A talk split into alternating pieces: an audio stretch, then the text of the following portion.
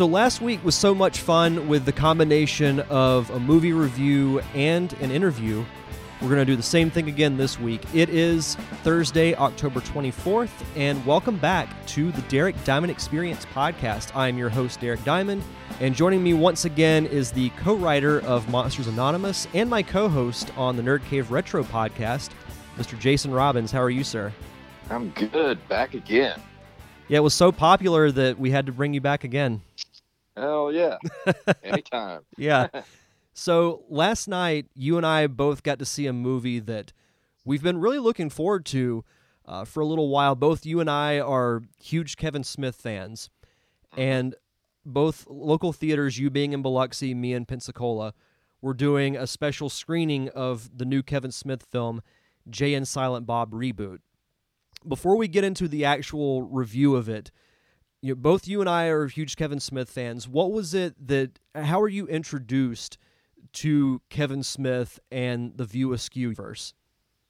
Uh, it was. I still remember seeing the. Um, I went to Blockbuster Video back in like '94. I was in 11th grade, and I saw the the videotape for Clerks and it just looked cool. You know, like it was really like the the actual sleeve of the VHS tape was it was white, but it had bright, colorful letters that said Clerks, and uh, the people on it were in black and white. I, I read the synopsis for it, and I was really starting to get into indie film at the time because of uh, you know like um, uh, Quentin Tarantino and stuff like that. So. I was like, I'm going to give this a shot and just rent it and see what it's like. And it was one of the coolest movies I'd ever seen up up to that point because I'd never seen like me and my friends represented on film before. Like I didn't know you could make a movie like this where you it was just people in everyday situations talking about the things that we like to talk about. Like I'd never seen a movie before where they talked about the the arc you know the the people that built the death star. Those kind of conversations you know and like ever since that day i've been a rock solid kevin smith fan even though he's had some missteps along the way. You know he's had a couple of movies there that weren't all that great. Like i'm not a big fan of like yoga hosers. I saw it once but it doesn't really have that that view universe feel to it but you know, back in the heyday of the the View Askew universe, the Mallrats and Chasing Amy, Dogma, like I love all those movies. Yeah, no, they're fantastic. For me, it was a little bit different in the sense that, well, I was in high school as well when I was introduced to Kevin Smith, but it was through Jay and Silent Bob Strike Back. This was after the movie was in theaters; it had come out on DVD, and a friend of mine actually brought it to school for me to borrow because it looked really funny. You know, I remember seeing the commercials for it and had no idea what was going on. Watched it, thought it was hilarious. Uh-huh. and then years later, when the 10 year anniversary DVD of Clerks came out, I saw, oh, it's those two guys from the Jay and Silent Bob movie. Watched it and I was hooked. And Clerks is still like top three favorite movie for me of all time because to me it represents that really anybody when they set their mind to it they can make a movie because that's what kevin smith did. Like to me the backstory of how clerks was made is just as if not more interesting than the actual story of clerks itself. And i'm i'm with you in the sense that it was very relatable in a way because with you know randall and dante talking about the architecture of the death star and arguing over what star wars movie is better between empire and jedi that's a conversation that you know my friends and I would have at school almost every day. Yeah. So it, it felt like like you said we were represented in that movie and then from there I was hooked on Kevin Smith. I watched, you know, Mallrats, Dogma, Chasing Amy, was really excited when Clerks 2 came out and I to this day I still can't get enough Kevin Smith. He's my favorite filmmaker because the stuff he makes is very relatable. Yeah and you know he still stayed relevant with you know our demographic like guys like people like us guys and girls like from not only like the 90s but just kind of uh, nerd culture kind of i guess you'd say yeah because he never really sold out, and that's I think that's the thing we really love about him. After all this time, is he never sold out. He never, um, you know, he took a huge like most of his movies. He took huge pay cuts to make them, or didn't get paid at all, and he took less money to make his movies to get the cast that he wanted and stuff like that. So, you know, like Chasing Amy, they were going to make that movie for like, you know, five or six million dollars, but he, but they wanted him to use their cast that they wanted. So he wanted to use his cast. So they, they busted it down to, I think, $250,000 for him to make. And, um, you know, it's just little things like that throughout the years. Like he's never sold himself out and he's always been successful with you know our demographic and even going beyond his films but his podcasts have been great you know he was one of the direct inspirations for me wanting to do a podcast and that was where we started you know the nerd cave back in the day and then branched off into doing this show and a few others and even you know our podcast that we do I, I can say without a doubt that I would not be podcasting and I probably wouldn't even want to be a filmmaker were I not introduced to Kevin Smith. Yeah, same here. I mean, if it wasn't for Clerks, I, I never would have made, you know, Monsters Anonymous. And it's crazy to think that, you know, Brian O'Halloran, who played Dante in Clerks, was part of a movie that I wrote. and you know Jeremy London, who was also in Mallrats. Like, not a lot of people get to do that. You know, make movies with the people that they grew up watching, and you know now I've I got an ongoing friendship with Dante over the last you know four or five years where we pretty much talk regularly, and that's that's a that's an awesome thing. You know. If a time machine's ever invented, you should go back to your past self and tell him that. Oh, if I went back and told my 17 year old self I'd be making a movie with Dante from Clerks, I, I would completely think I was a liar. like, there's no way. Uh, that's great. Now, when this movie, Jay and Silent Bob reboot, was first announced, what was your initial reaction? Um, I was excited from the very beginning. I've always wanted him to kind of get back to uh, you know the the View Askew universe. And even though the the Jay and Silent Bob movie, uh, the universe movies are are a bit silly, but they're still kind of grounded in reality. While the Jay and Silent Bob Strike Back and reboot are kind of a surreal version of the View universe, like kind of outside of reality, a little bit silly, but that's what's cool about them and um, this one especially reboot it's got a lot of heart man and that's something that ever since clerks 2 like uh, you know kevin smith has been putting a lot more heart into his stuff like heartfelt stuff. And when he said he was doing reboot like i was really excited because i was like this is the kevin smith we want to see you know going back to what why we love him and going back to all these characters that we love so much I think Wally put it best on Facebook last night after I saw the movie. It's like seeing old friends that you haven't seen in over a decade. Exactly.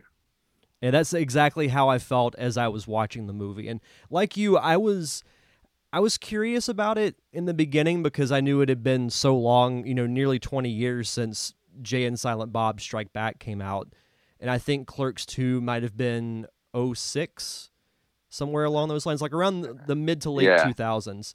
So I was very curious to see what he would do going back into that universe. And it was very meta in a lot of ways, but I think it was done in a really good way. And there yeah. there are a lot of and obviously this is a spoiler filled conversation. So if you haven't seen the movie, you might not want to listen to the rest of this podcast, but I noticed a lot of reflections from the original Jay and Silent Bob, like the way it started, going back to, you know, Brody's comic shop. But it was fun in a way. Like I didn't I didn't mind it because like they kept bashing the, not necessarily bashing, but bringing up the whole reboot versus remake and it's like you guys are essentially doing the exact same thing. Yeah. but it but it worked. And from the very beginning of the movie, like I was drawn in and it was fantastic. Well, that's the the brilliance of the movie itself is it's kind of on the surface it's silly but it's got a like you said it's very meta and i think he did it pretty well like I, I do need to see it uh, a few more times but it's definitely going into the rotation of the View universe uh, movies that i like to watch Oh, for sure. Like quality wise, it's definitely up there with, you know, really any of them. Like it fits perfectly. I don't think the quality really dropped off as far as story or anything like that. I, I thought it was interesting. It just from the real life dynamic of knowing like how Kevin Smith is because I've listened to his podcast now for years and seeing you know like Jason Mewes and other characters having Harley Quinn Smith, who is Kevin Smith's real life daughter, play the love child of Jay and Justice was great. Well, it, it's also, uh, I guess, I don't know if Kevin meant for this. Um, for those of us who have followed Kevin Smith for the last 25 years, there was always, you know, shitty internet trolls always said there was this rumor that uh, Harley Quinn Smith was actually um, Jason Mewes's daughter mm-hmm. because she looked more like Jason Mewes than she does Kevin Smith, and that was always kind of a shitty rumor that people put out there. So I, I don't know if he if he did that to kind of play with that rumor a little bit. I kind of felt like he was. Yeah, I could definitely see that. Now, what were some of the some, some of the things that really stood out to you from the movie? Like any certain cameos or moments that like are still really fresh in your mind that really blew you away? Um, oh, there was one in particular, um, Val Kilmer showing up in the movie just delighted me and Wally to no end when we were watching it like that. It, it completely paid off the the whole Silent Bob using the phone to to type out what he was like the emojis and stuff. Like that was the perfect payoff to that joke. Yeah, that that whole thing, eh, even the shtick from the beginning was was great. Like in it, the cool thing is it incorporated you know modern technology. Like it it incorporated you know an Uber slash Lyft driver. Yeah. It incorporated cell phones the thing was Silent Bob just sending emojis and him taking forever to actually type out what was essentially just a smiley face or a heart or something like that, I thought was hilarious. Yeah. Um, and there were some other like little jokes in the movie that really made me me and Wally laugh. Like there was one joke, and I knew I was like, I bet Derek gets this joke too. There was a joke towards the end when um, when uh, Harley Quinn Smith, her character, switches out Silent Bob for um, Kevin Smith, and because they quote look alike. And the, so the the first AD ran up to one of the girls and was like, "Okay, the director stopped talking to me, so that pretty much means this whole production has gone off the rails." and me and Wally, we almost fell out of our seats laughing because I think we were the only two people in the theater that actually got that joke. yeah, it got a few laughs in, in, the theater I was in, but I think I found it much more funny than anybody else did. Yeah. that whole dynamic was great between you know actually the real Kevin Smith quote unquote being in the movie and the the scene when he goes backstage and walks by the mirror and his reflection is Silent Bob. Yeah, well, that was again one of those meta moments, but it's really cool. You know, as as a fan, it's really cool. At first, I was kind of like, oh, I don't, I, I don't know if it's going to work. Him putting himself into the movie, but it actually ended up working so I was happy with that. When it kind of incorporated the very last scene. So there were additional scenes that were shown during the end credits. And the last one was him with a group of people at Chronicon, which yeah. is where the climax of the film takes place. He said, "Yeah, we're about to shoot this picture for, you know, a scene that's definitely not going to be cut from the movie." And sure enough, it was cut from the main portion of the movie. and it's cool because actually um, one of our really good friends matt westphalen who uh, uh, was in Monsters Anonymous, and he was one of our biggest supporters. And you met him at uh, Pensacon Mhm. a few years ago. He was in the movie a lot as an extra. It was awesome. I was like, every time I turned around, I was like, especially in the Chronicon part, like he was all over the place in, in that. And at that very end scene that was cut, that wasn't supposed to be cut, like you were saying, he was in that too. So I, I got on Twitter and I was like, I, I spotted me a wild Matt Westphalen a bunch of times in the movie. No, that's that's great. I, I bet that set was just so much fun to be on, man. Oh yeah. Uh, those those cameos were great. The two that really stood out to me, and this one I'm going to be kind of biased on, but the Chris Jericho cameo like had me dying. Oh yeah, I was I was uh, really curious to see what his role was going to be because I listened to the Smodcast that he was on hmm uh, a couple of weeks ago, and they were talking about you know they were talking about his costume. So I was like, I wonder what he's going to be doing. And then he shows up, and I was like, oh, this is awesome. and I was waiting for him to actually show up in the movie, and then when that scene comes up, and you see the burning cross, and I'm just like, holy shit, they're going all out with this thing. And Yeah. then and then he takes the hood off, and I was like, oh, there he is. And I heard somebody behind me was like, is that Chris Jericho? I want to turn around and say, yeah, that's Chris Jericho. Yeah, I I can't believe the the amount of uh, like the quality of cameos he got for the movie. Oh, him, Chris Hemsworth, Val Kilmer. It was it was a true like who's who of of film. and the whole Ben Affleck part too, like Oh, that, that was surprising to me. So good. Well, the thing with him being like, yeah, you know, I got to play Batman, and then Thomas Wayne, and I was married to, uh, what's her name? I forget. Like that whole had the whole theater dying. Yeah, Now the Ben Affleck thing was a surprise. I mean, it's it's one of those things that made sense to do it, but I wasn't thinking of it. And then as soon as he popped up on screen, I was like, I'm so glad that he did it. yeah. And it, and it it felt good too because you know that they kind of had their falling out, and didn't talk to each other for years, and then this kind of felt like that, uh, you know, them Patching you know, things kind up. of burying the hatchet. Yeah. The other one, it has to be the Stan Lee cameo. Oh man, that was that almost made me tear up. Yeah.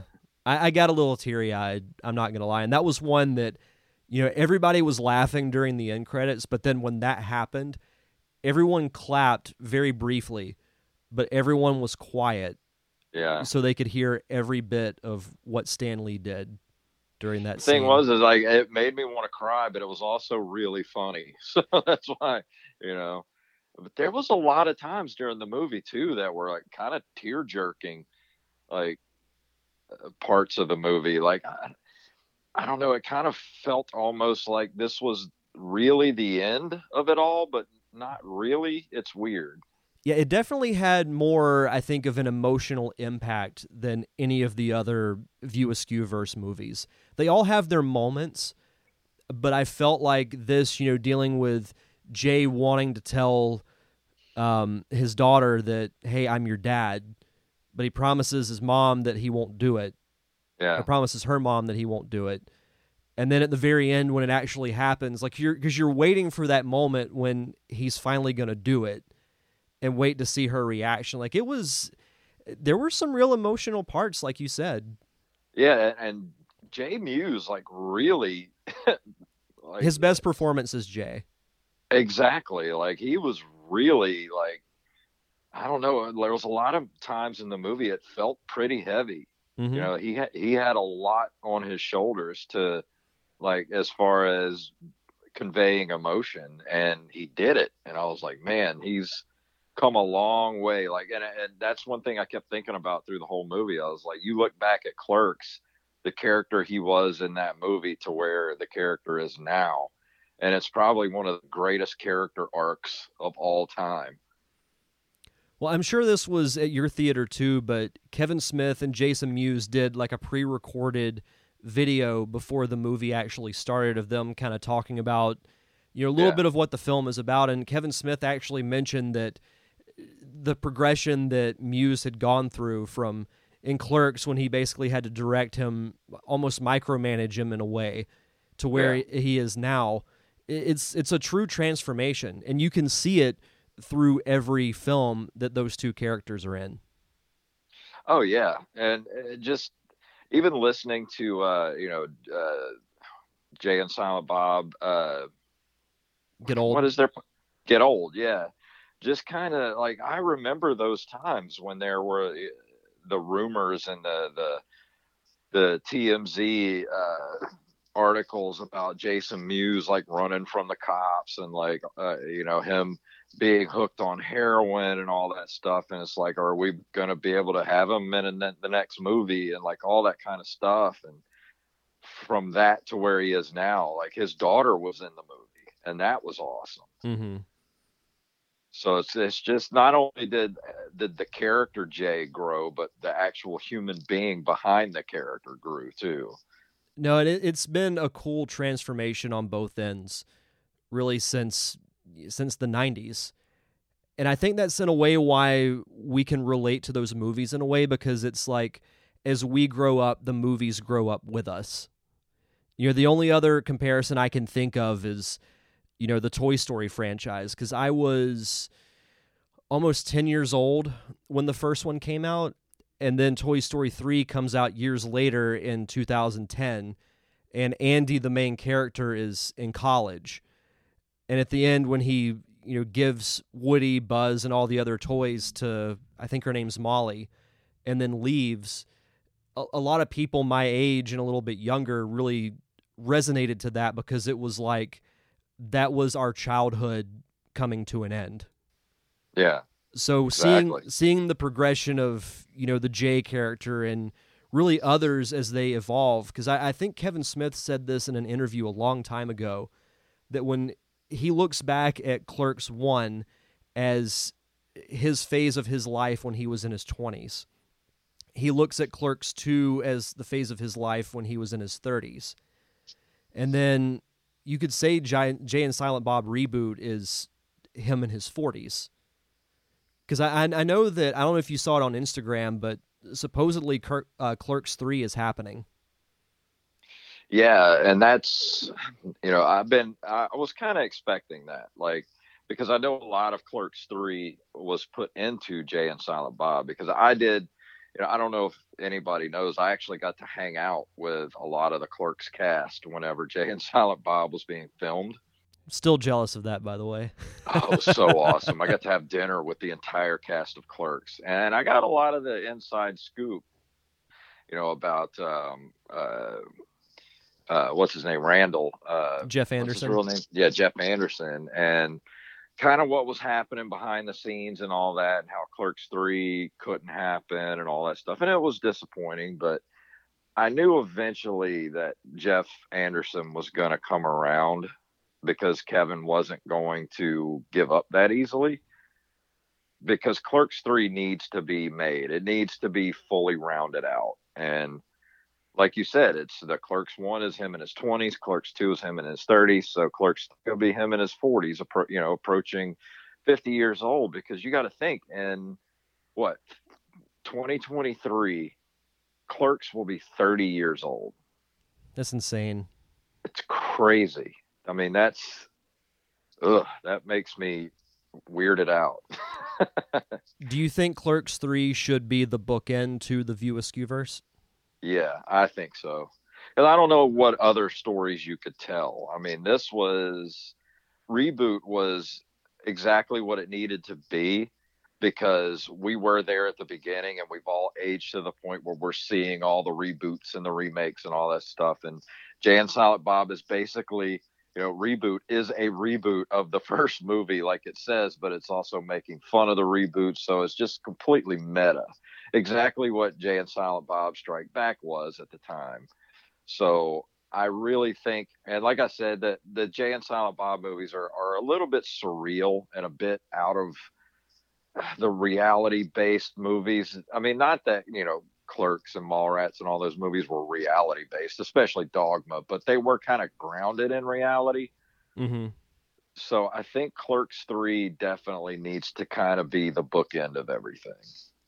Yeah, I absolutely agree with that.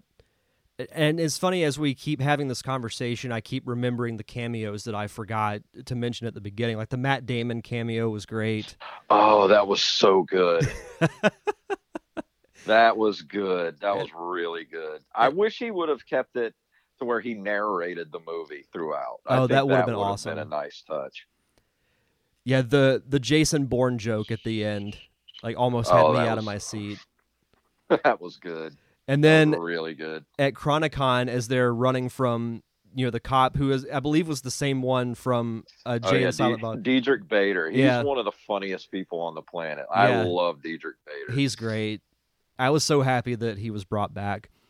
But when they're running through the different convention rooms and they run into the cast from Clerks, and they're black and white, and then they turn black and white, yeah, It's so great. And then of course you know the comic book men they ran through their panel yeah, with Ming Chen talking about how comic book men got canceled. yeah. there were so many little jokes that, that only a few people were laughing at in the theater. Like you could tell who the hardcore Kevin Smith fans were. Yeah. Because a lot of the dialogue really reflected, especially Jay and Silent Bob Strike Back. The dialogue, the jokes, like they were changed a little bit because there was uh, when Silent Bob put on the Iron Man suit. It showed up back at you know the the main hall or whatever when Kevin Smith yells, "Oh, Marvel's going to sue somebody." Yeah, It was the same thing when I think Chris Rock yelled, "George Lucas is going to sue somebody." At, Yep. In uh, Jay and Silent Bob Strike Back. So just little little nuggets like that was what made it so great. Oh yeah, when he when he said that, me and Wally were both just man. There was a lot of times during the movie, me and Wally were just rolling. Yeah. Um, there was a part when uh, Jay first sees Justice on the TV in the movies, and the, he kind of goes into the dream sequence where she's pegging him in the in the news studio. And uh, Brian O'Halloran is, is like ducked below the desk and he's like peeking his eyes over. It just slowly Dude. comes up over the desk. Oh my god, I was laughing so hard during that part. I just wanted I wanted to call Brian O'Halloran right then and be like, dude, you are a comedic genius. All about timing. Oh, it was so good. No, and the the shocker to me, or one of them anyway, was bringing back Rosario Dawson, who was one of Dante's love interest in Uh-huh. Clerks 2 as being married to Justice. Yeah. That that one That- honestly surprised me. But it was cool Yeah, they brought her back. There, like I, I there were so many things like I wanted to see her twice because I wanted to see her play that role, but I also wanted to, her to play um, who she was in Clerks 2 because Mhm. of Dante. Yeah. because Dante had a couple of really good, um, really good spots in the movie too. The very beginning of the movie, of course, and then like the very, very, the very end of the movie.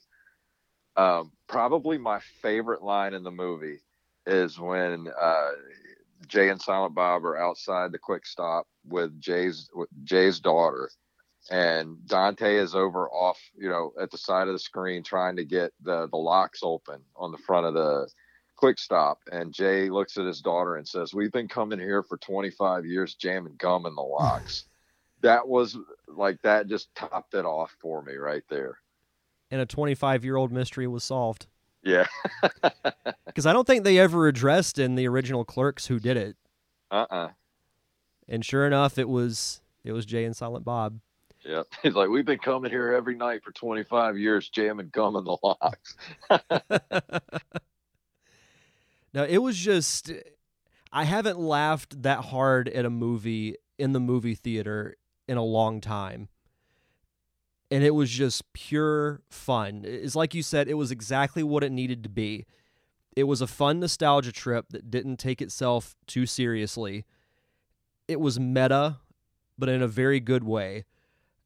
You know the best thing about it too is especially a movie like like this and like even Jay and Silent Bob Strike Back was because if you're a Kevin Smith fan and you're part of that, you feel like you're part of a community.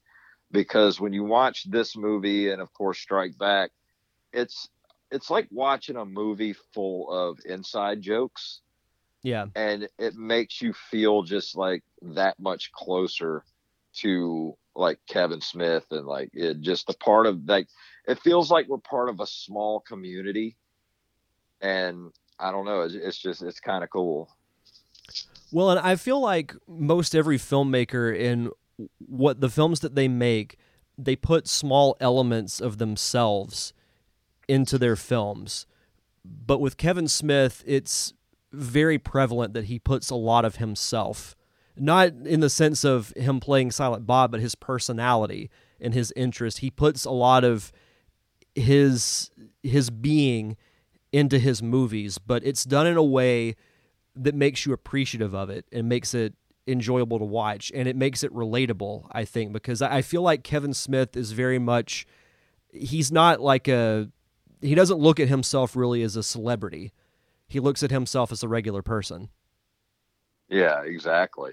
That's why we love him so much. Yeah.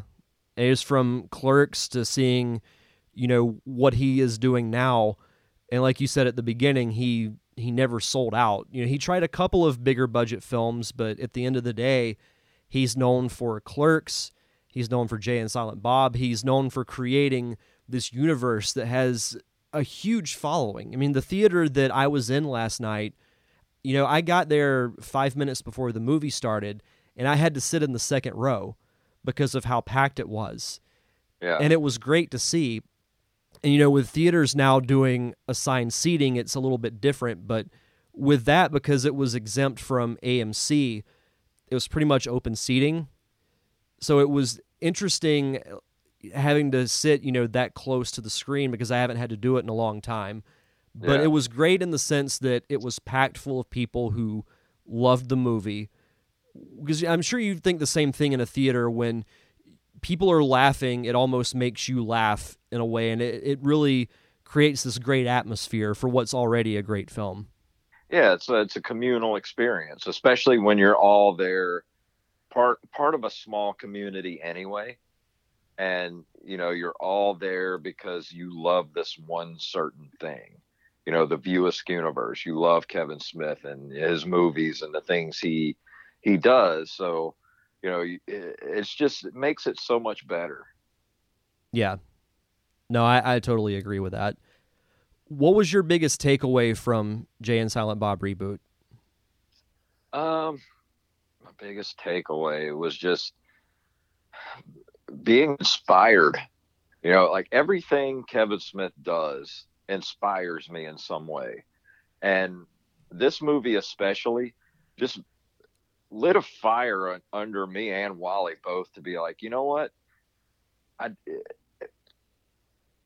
being able to like make movies with your friends, like just Kevin Smith proves that you can make mo- like small movies with your friends that have a huge impact on people. Mm-hmm. And I love like just being inspired and just being a part of a community and and and this movie just kind of getting back to to what we love about Kevin Smith movies, the View Askewniverse. So I you know I don't want it to be the last As- Askewniverse movie. I want there to be a Clerks three, and I would hate for Clerks three to be the final movie. I I want him to make View Askewniverse movies until the day you know he actually does die. Hopefully that won't be anytime soon after you know his heart attack last year. But I think you know the heart attack kind of maybe lit a fire under him too that you know it's it's it's fun and all to make movies like tusk but at the end of the day like i think he has more fun playing in the view universe sandbox Yeah. Yeah, my biggest takeaway was that this was to me the most emotional movie that I think he's ever made. Because you think of all the silly parts that are in this movie, and there are a lot of them, but this one had a bigger emotional impact on me uh, than I think any of the other ones. And a lot of it, I think, has to do with, you know, realizing that we are getting a little bit older and realizing, you know, our own mortality. And I'm sure that, you know, that had a lot to do with, you know, Kevin Smith's mindset after his heart attack. yeah So I, that was my my biggest takeaway is that it shows that he he's matured as a filmmaker because of the serious points that are in this film, but he can still have fun with all the silly stuff. And that's that's uh, I think that's probably my biggest takeaway is that even though we're getting older, like everybody in the movie looks older, you know, you can definitely tell everybody's aged yeah quite a bit since the last View Askewniverse movies. But at the same time, it's like even the older we get, you know, we can still be silly and have fun. Yeah, absolutely. Well, uh, overall, how would you? Where would you rank Jay and Silent Bob reboot? I know I'm going to put you on the spot with this, but where would you rank it in your placement of the View Askewniverse movies? Ooh, oh man. Um, well, I will say that I always ha- have a soft spot in my heart for the original Clerks. That will probably always be my favorite Askewniverse movie. I love Clerks too. Um, Mallrats has kind of fallen a little bit because of uh, I don't want to get into that. um, I'm gonna say this is I probably rank this right up there even with Jay and Silent Bob Strike Back. I mean, it's I, I don't want to rank them all, at, you know, number rank, but it, it's up there. Yeah, I would probably, even though I know I just saw it, I think I might have to put it number two. I will always Really? have the original Yeah. Clerks as my number one because of you know what that film means to me as far as wanting to make films and just the sheer enjoyment of it. You know, that's a movie that I can watch and I can put on my TV, or if I see it on TV, I will sit down and watch it. And there's very few movies that I'll do that with. You know, I think that you're probably right. I think I would probably rank it like that too. The original Clerks and then this movie to give me the most inspiration to want to make my own movie. Yep. That and just as I was saying, you know, a second ago, the emotional impact that it had and having that right balance of comedy and telling a good story to me makes it a really good film. So that that's why I would put it, you know, number 2 right behind the original Clerks. Yeah. But uh, do you have any other thoughts on the film before we before we call this a show? Um, no, not really. I, I just want to say that you know if you haven't seen it or um, you know you missed the Fathom event w- when it comes out in wide release, which I think it will be happening as they're touring it around the country. If you can't make it to one of the the touring shows, definitely catch it in the theater. Um, Yes. Before before it hits DVD or or home video at this point, because it's definitely a theater experience that you need to have. Absolutely. Well, in closing, do you want to plug um, our podcast and also your band? Absolutely. Um, me and Derek both do a retro gaming podcast. So if you're into retro games and uh, video game history, uh, you know, um, we do video gaming news, retro gaming news, that kind of stuff over at Nerd Cave Retro podcast, which you can follow us on Twitter at Nerd Cave Retro.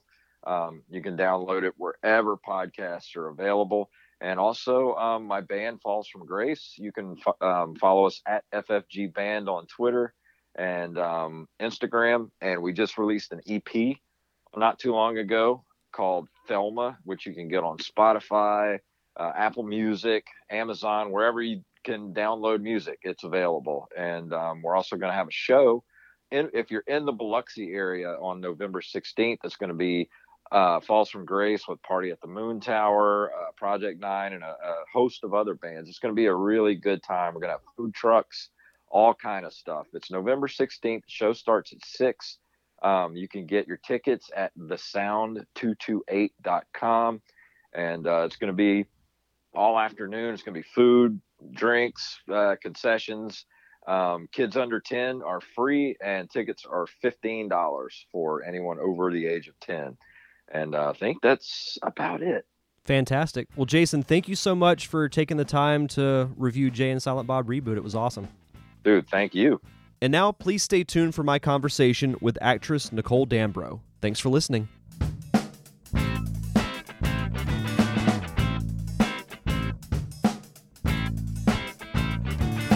Happy to be joined with my special guest this week, actress Miss Nicole Dambro. How are you today? I'm doing great. How are you? Doing good, doing good. So, uh, before we dive into um, your acting career and specifically uh, your latest film, Groupers, which I recently got to see a couple of weeks ago, um, where are you originally from, and what was it that kind of sparked this interest into wanting to pursue an acting career? Well, I'm from Vero Beach, Florida, which is uh, like a small island town off the east coast of Florida, about an hour north of West Palm.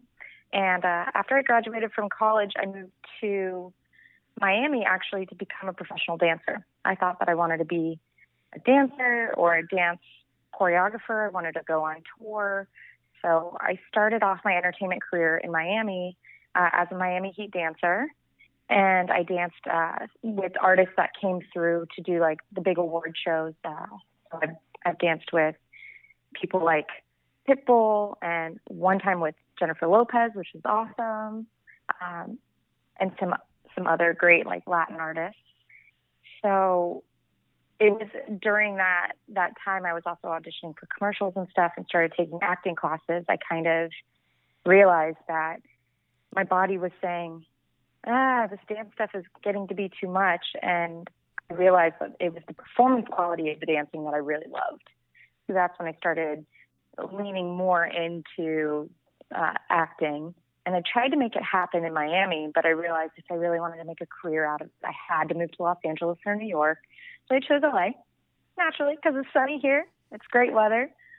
Um, and yeah, so I, I moved here about six years ago, and I started pursuing my acting career. And I've just been super, super lucky with every project that I've managed to book. Has it's just been of exceptional quality, great storyline. The characters were great for me, and I've gotten to play, and they've kind of just led into each other. You know, where you're networking and you're meeting new people, and you're going from one great project to being suggested for another one, or being brought back for like someone's next latest project because they liked working with you, you know, two three years ago. That's kind of how it works here, and that's how it worked for for groupers actually. So I'd actually done another movie called The Axiom that was produced by uh, Max Langworth, and he liked working with me and he liked my character and thought that I would be an excellent choice for the character of Megan Grouper. So he suggested me to Anderson, and I auditioned and got that part. So, yeah. Sounds like you've done quite a bit in, in what seems like a short amount of time. Yes, yes. I've been really lucky when I first got here, I started off with doing a series called Con that was produced by USC students, and that actually was nominated for two college Emmys. So that got a lot of attention. It had excellent writing, and I loved working with, um, you know, with the college students and with the cast because it was such a collaborative effort, which is amazing. That's kind of where I think the character of Meg was born, like this anti-hero. Uh, you know, bad girl with a chip on her shoulder and something to prove. That's like where that character was born, which was awesome. And then the next thing I did was a short film called um, Death to Cupid. And Death to Cupid went to Comic Con. Oh, that's awesome. So like I started right off with that and that was amazing. And then, you know, started doing the horror film thing. And we did Alone with in the Dead of Night, which just came out earlier this year on Prime. And then I did Pitchfork, which was great because that was with all of my, you know, dance homies from back in Florida, uh, with Glenn Douglas Packard, who's amazing. And uh, Pitchfork actually got a ton of a ton of attention, which was great. And um, yeah, and then I I did Axiom Groupers, and then I've got another film coming out at the end of this year called Walk with Grace, which is a Christian film. Oh wow! Completely in the other direction. we go from kidnapping guys to doing a Christian film because I'm versatile, Derek. No, you have to be. well, that that's yeah. the cool thing about acting is that you can do one role that you know is completely different than a previous one or different from the next one that you do. So that's that's kind of I've always been a little envious of actors from especially ones who can play you know such versatile roles. You know you, you think of some of the yeah. greats that will play like a super silly role in one movie and then the next they're you know sobbing and making you cry. It's an awesome talent to have. Absolutely. Backtracking a bit to your time in miami and growing up in florida and then moving to la i'm sure you probably don't miss the humidity do you? I actually do. Really? Yeah i grew up learning how to manage the humidity. So like I love the way that my skin and my hair feels when I'm out there. When I come back to LA after visiting home, I just feel like there's this episode in SpongeBob where he goes into the terrarium that the little squirrel lives in and he just like completely dries out. Yeah.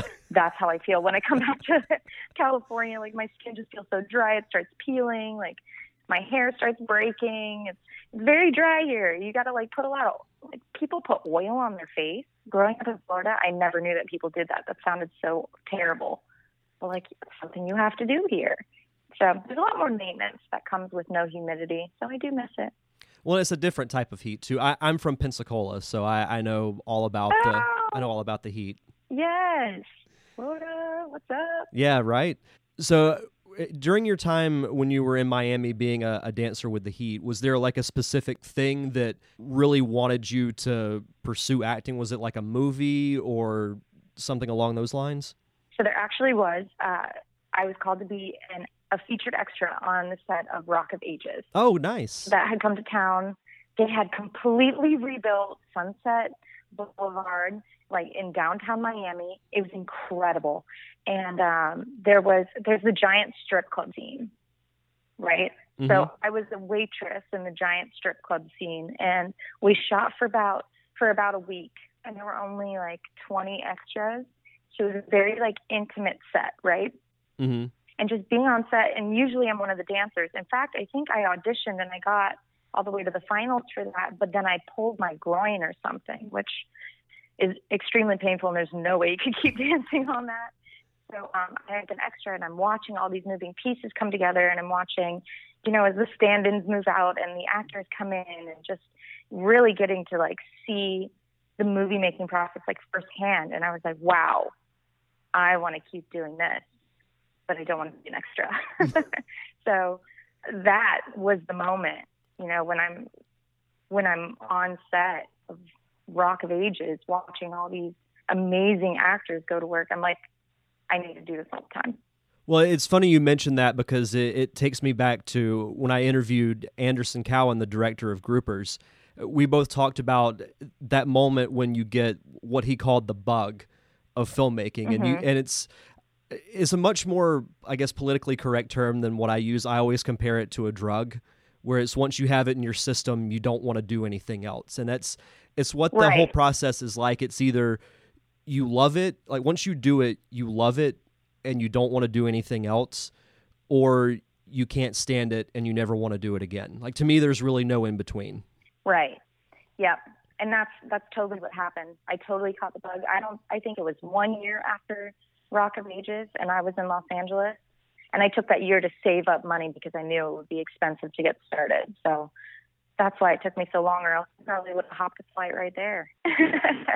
Well, Lisa, you sounds like you were smart about it, which is good. yes.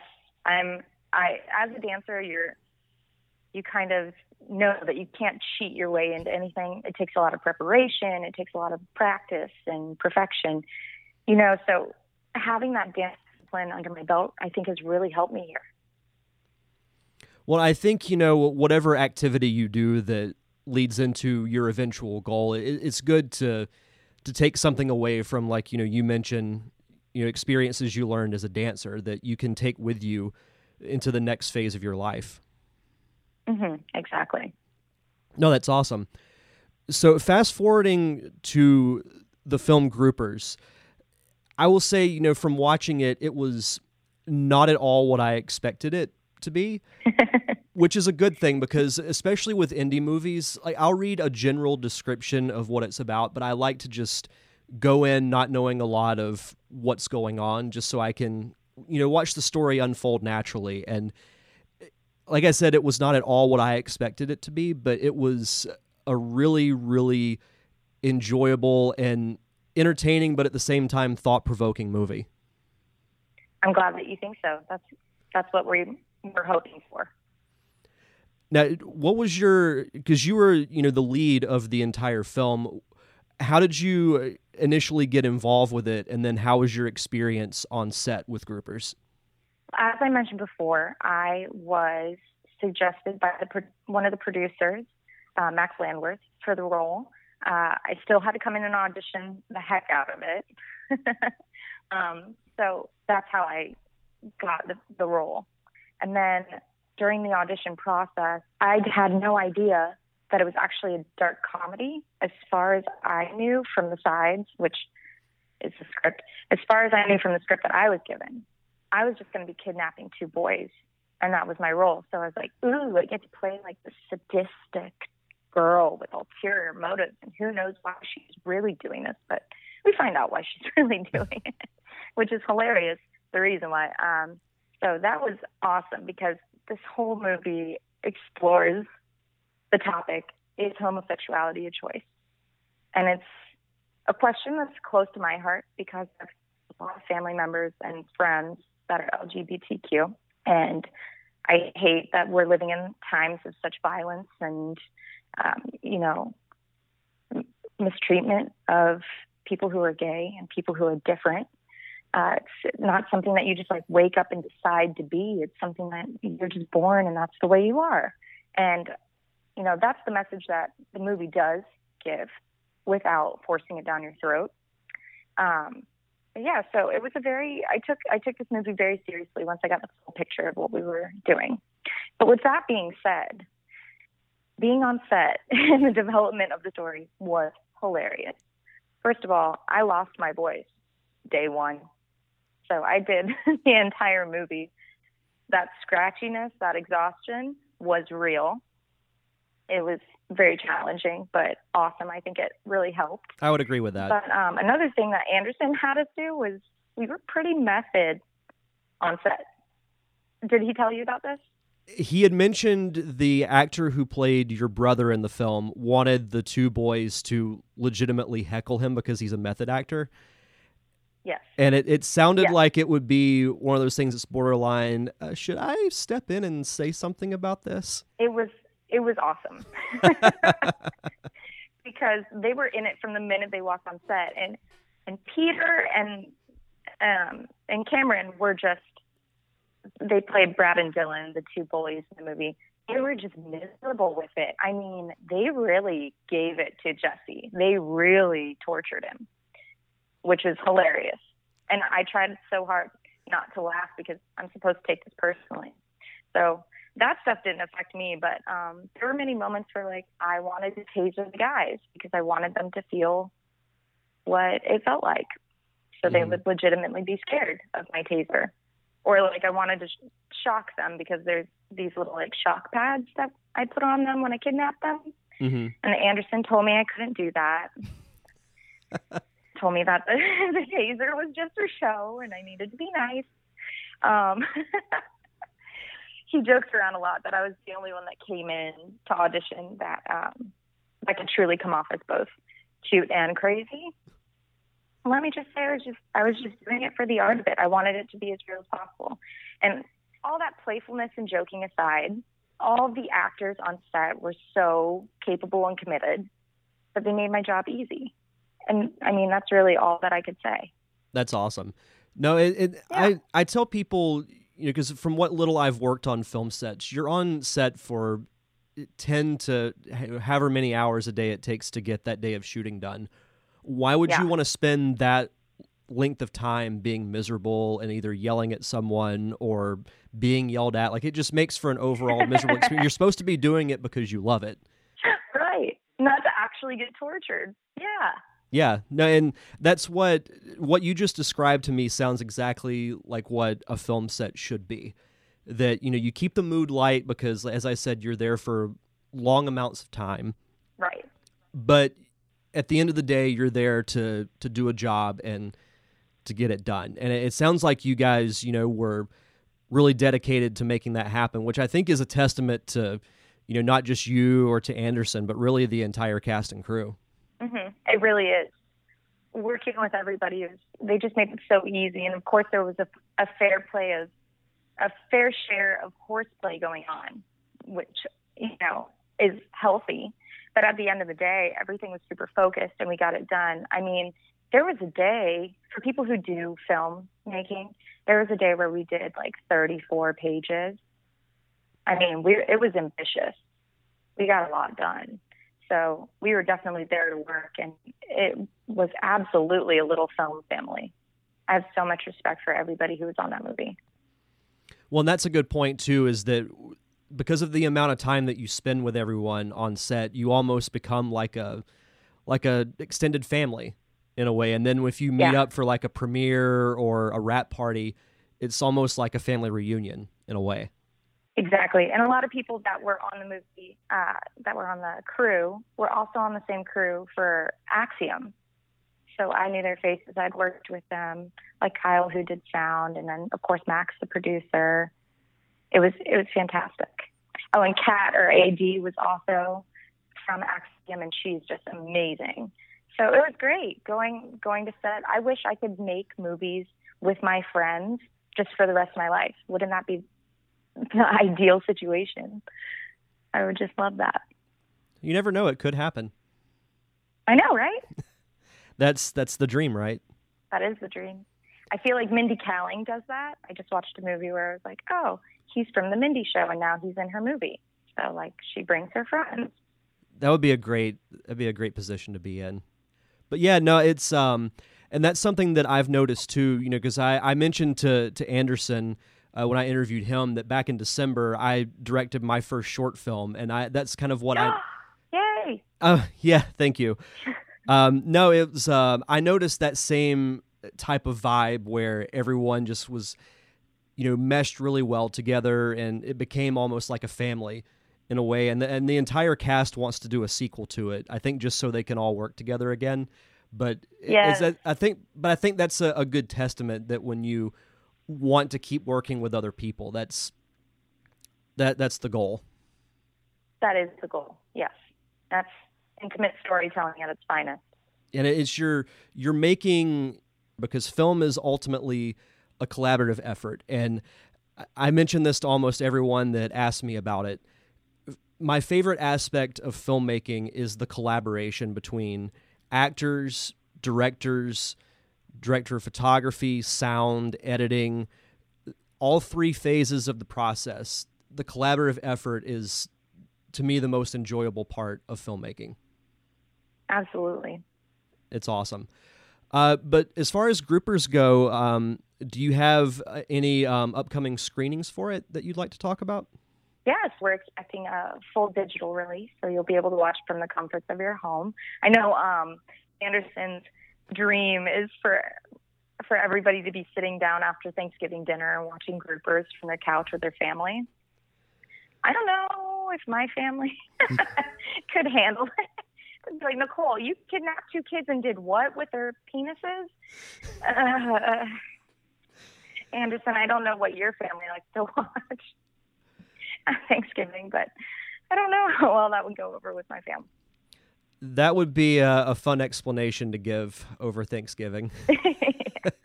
yeah.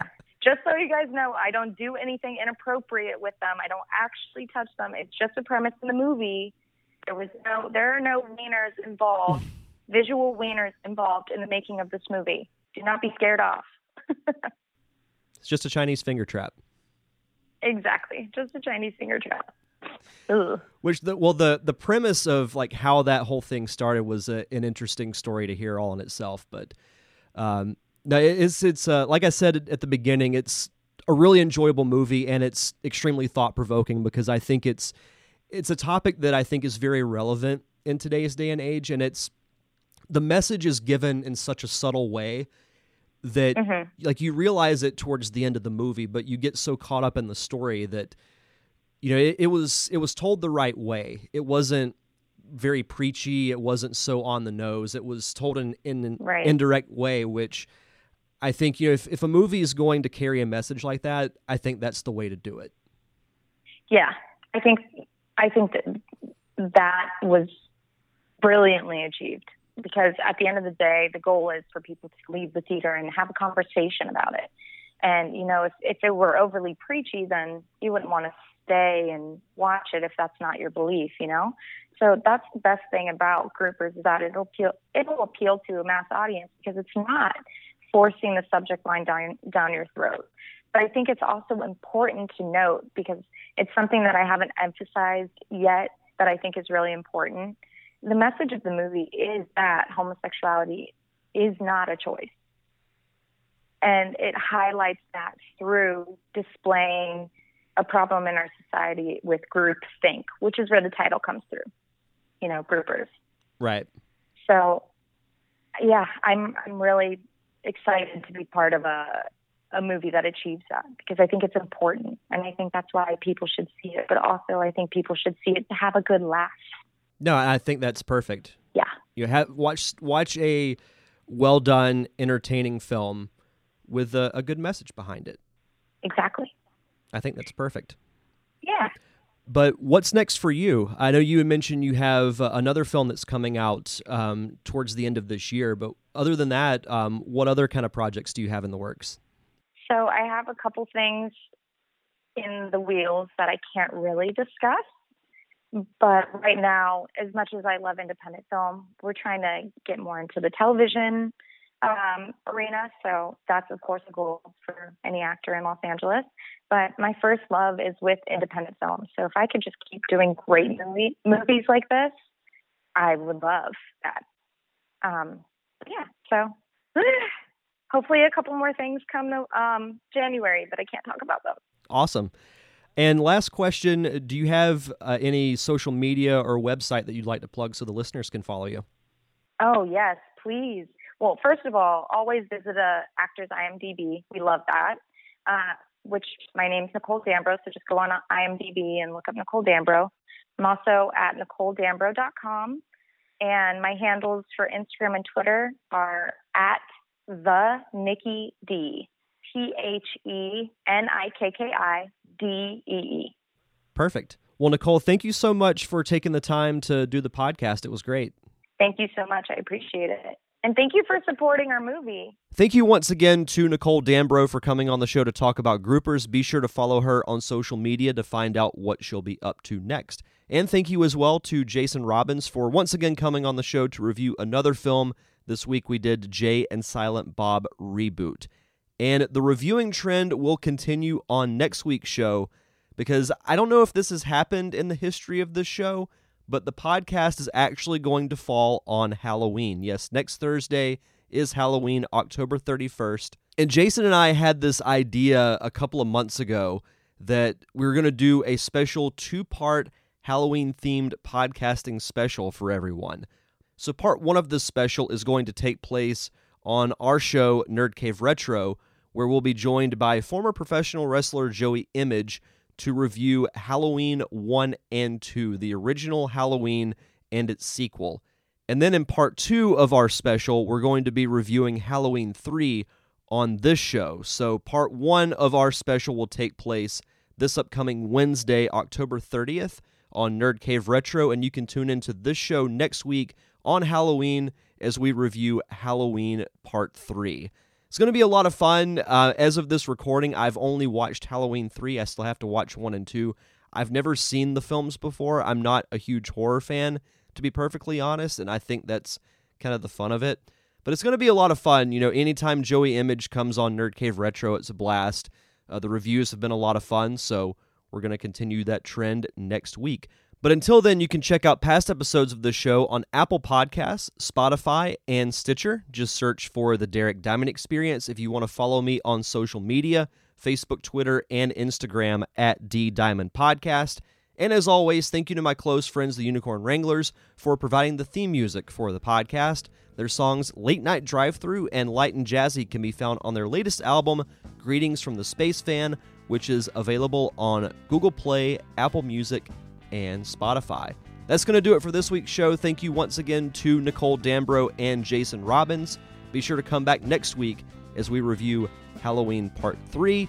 Enjoy the rest of your week. Have a safe and fun weekend. Thank you for tuning in to another awesome episode of the Derek Diamond Experience. I am your host, Derek Diamond, and we'll see you guys back here next Thursday.